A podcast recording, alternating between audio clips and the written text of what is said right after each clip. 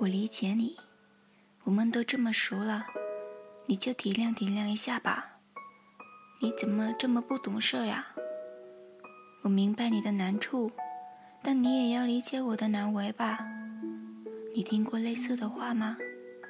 应该不仅一次。当时你会是怎么样的感觉呢？今天的你过得怎么样？胡志明市十二月份有点冷。每天早上起床，我都要披上外套，一杯蜜蜂姜茶，试图把所有的焦虑化成泡沫，变成心安。但对于懂事的孩子来说，无论饮下多少，心里都会一直忐忑不安，一天一天的，慢慢的，渐渐的，积累下无数字说不出口的话。我一直很疑惑，为什么呢？每次扪心自问，是不同的答案。但是有一个，至今是给自己最满意的，谈不上满意，顶多是可怜到可笑罢了。小时候，大多数我们都一样，哭了爱闹，为所欲为，而大人基本上。都会顺着小孩的，像一种属于小孩的特权。但随着我们的长大，对眼前的世界有了认知和判断，那些特权不知不觉就消失了。因此，我们要适应，而适应的前提是我们要对一切有一定的了解。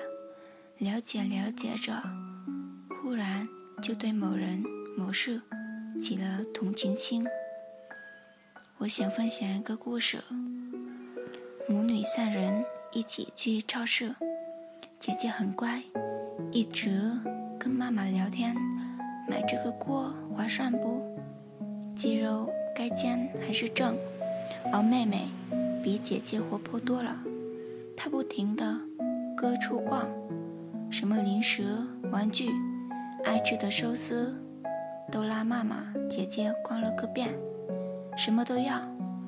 妈妈是应着妹妹的，姐姐安静着，也没开口要什么，因为她知道这些东西对自己不好，她不想那么放荡不羁。姐姐不嫉妒，她也不需要过分的热爱，似乎这一切对于她来说。天经地义。试问，姐姐生下来就是姐姐，是天生懂事吗？不是，我不否定，确实有很多外角的孩子，但这不代表他们是无求的。哪个孩子不渴望被宠着？试问，妈妈不心疼姐姐，不关心她吗？也不是，我说了，是因为理解。姐姐有太多恻隐与理解，她甚至没有察觉到妈妈的注意已经在她身上比以前少了很多。可能是自以为然，妹妹比她小，当然要多照顾了。可能是她注意到了，但会用某个理由敷衍。所有的想法，只在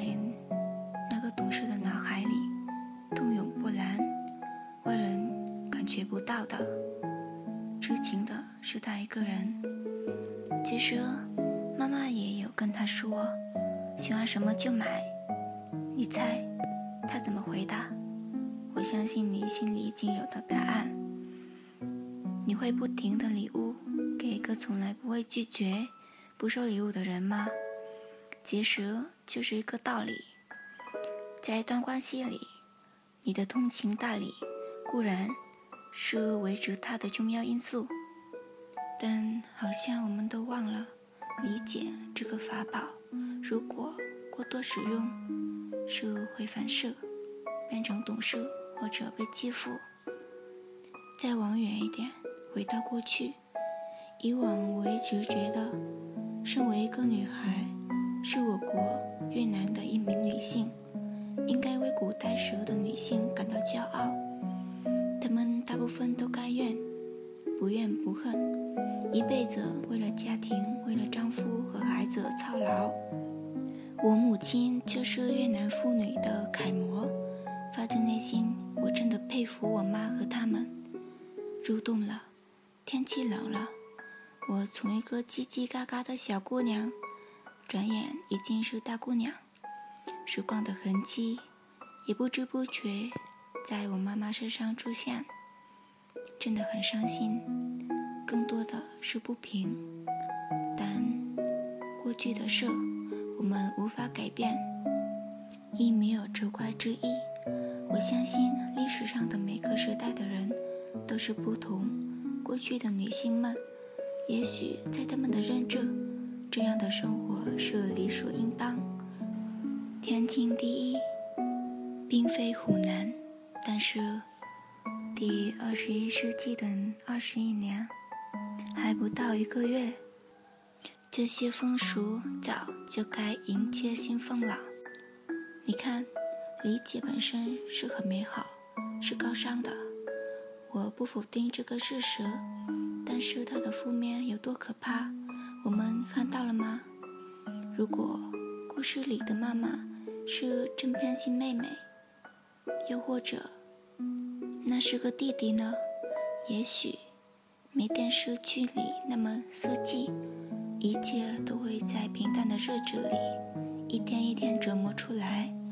懂事的那个孩子，或许幸运，依旧能实现属于他的梦想：上大学，找份理想工作，结婚生子。但这永远是。解不开的结，围绕他人生中每个阶段，失落、委屈。朋友，请理智理解，请爱自己。不过，这并不是最糟糕的。道德绑架，我们都知道。对于懂事的孩子，这果真是狠狠捅了一刀。借着别人对自己的怜悯，表面上。不好意思为难别人，其实这是一种心理诈骗。如果目的是为了正方防卫，或者并无害人之心，那也没事。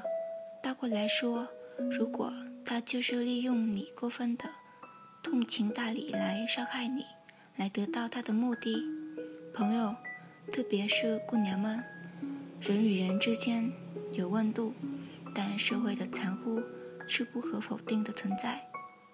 你对别人伤心，别人应该会感激你，但仅此而已。各自有各自的生活，没几个人会考虑到帮他们的同时，你是否也需要帮助，或者是否愿意这么做？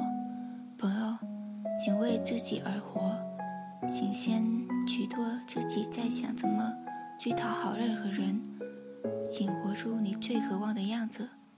当然，如果在你为了别人而乐，在其中再好不过，不用挣扎，也不用痛苦，两全其美。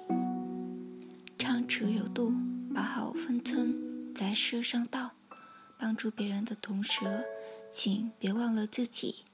所有美好依旧是我们向往未来的理想。